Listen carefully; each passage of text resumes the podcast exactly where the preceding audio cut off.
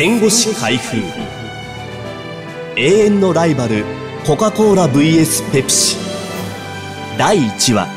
日本初の比較広告で挑戦するペプシかわすコカ・コーラ。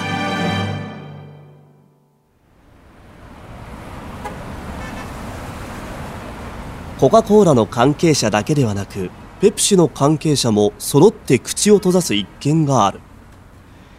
平成3年3月から放映されたアメリカのラップミュージシャン MC ハマーが出演する挑戦的な CM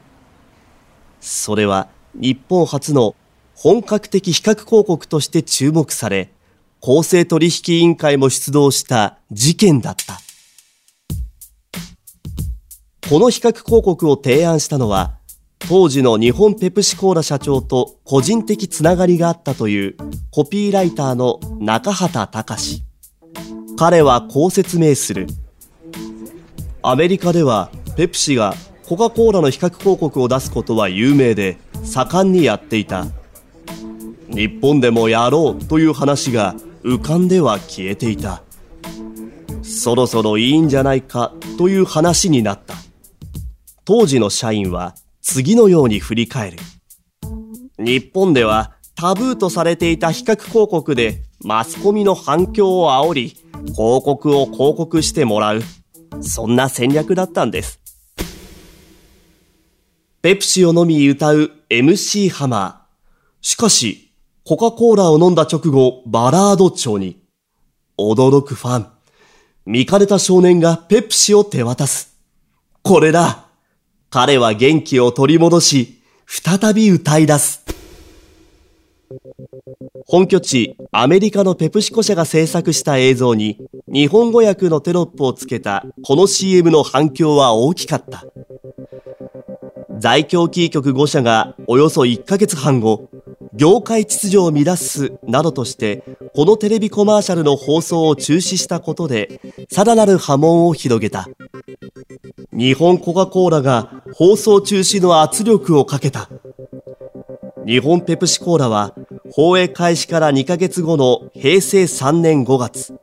独占禁止法違反を理由に公正取引委員会に妨害排除を求めた。一方で CM の内容をテレビでコマーシャルが見られる日までとしてそのまま新聞広告に掲載した。右下には中畑のコピー。乾いた心にはユーモア。乾いた喉にはペプシコーラ。これに対して日本コカ・コーラは日本ペプシコーラの比較広告自体が景品表示法違反だとする報告書を逆に公正取引委員会に提出したという。平成元年から CM データを蓄積。高感度調査も行っている。CM 総合研究所の代表関根達夫は日本コカ・コーラが本気で怒ったと驚いた。関根は公正取引委員会の要請で MC ハマーの CM を嫌なのに心に残るとした人は一人もいなかったとの結果が出た高感度調査結果などの資料を提供した。公正取引委員会は結局双方に対して警告や注意などの行政処分は行わず一部の局はコカ・コーラの缶をモザイクで隠した修正版を流した。ペプシは翌年さらに仕掛ける。ダイエットペプシはコカ・コーラライトの12分の1のカロリー。とユーモアたっぷりに伝えた広告が新聞やテレビに登場したのだ。コピーを引き続き担当した中畑は言うダイエットペプシの大きな特徴は 100g あたり1キロカロリーで12キロカロリーのコカ・コーラライトよりもカロリーが少ないということだった。消費者は MC ハマーの CM を面白がっていた。比較広告は受け入れられるということは分かっていた。しかしダイエットペプシの発売と同時にコカ・コーラは比較されたコカ・コーラライトに加え1キロカロリー未満のカフェインフリーダイエットコークを発売した。コカ・コーラライトのカロリーがダイエットペプシの12倍というのは事実であったがコカ・コーラからも1キロカロリーのコーラが出たことで広告の焦点はぼやけてしまった。そうでなければダイエットペプシの広告の反響はもっとすごかったはずだ。と関根は言う。コカ・コーラの広告には比較広告はないテレビコマーシャルを始めたのは昭和37年42年には主演映画若大将シリーズがヒットしていたスター、加山雄三が CM 出演し、大きな旋風を巻き起こした。時代の気持ちを反映し、時代を刺激する広告で流行を作り出す。というのが、日本コカ・コーラの広告戦略だ。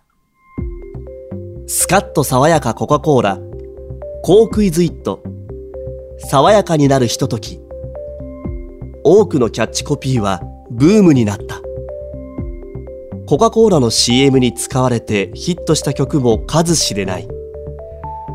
This is a song for Coca-Cola 矢沢永吉 Yes, I'm in love 渡辺貞夫平成13年からスタートしたノーリーズキャンペーンも CM ソングに起用された桑田佳祐の波乗りジョニーとともに大きな反響を獲得した。かつて日本コカ・コーラマーケティング本部取締役副社長だった勝部悦子は当時いかに消費者にとってのコカ・コーラブランドの価値を上げるかということが私たちの使命そうすることによってより多くの消費者がブランドを選択してくれます。と語った。ブランド価値を高めるという目的の前には比較広告は浮かんでこない。何かと比べてとか何かを基準に自分たちを評価するという感じはないですね。消費者の求めているものをきちっと提供できているかということが原点です。と勝部は言う。コカ・コーラはペプシの挑戦には動じず一連の戦いは幕を閉じた関根は挑戦を受けたコカ・コーラが挑戦を見事にかわした名勝負だったと評価する一方で、関根は、日本コカ・コーラは内心、ペプシに対して緊張感を解いていないはずだ、とも指摘する。日本ペプシコーラからサントリーにマスターフランチャイズ権が移った平成10年以降も、ペプシがコカ・コーラに仕掛ける構図に変わりはない。サントリーは世界でもナンバーワンクラスの宣伝広告主。火種はくすぶり続けている。次回は第2話宇宙旅行を景品に猛追するペプシオリンピックで存在感のコカ・コーラをお届けしますご案内役は私ナレーターの小菅和則でした。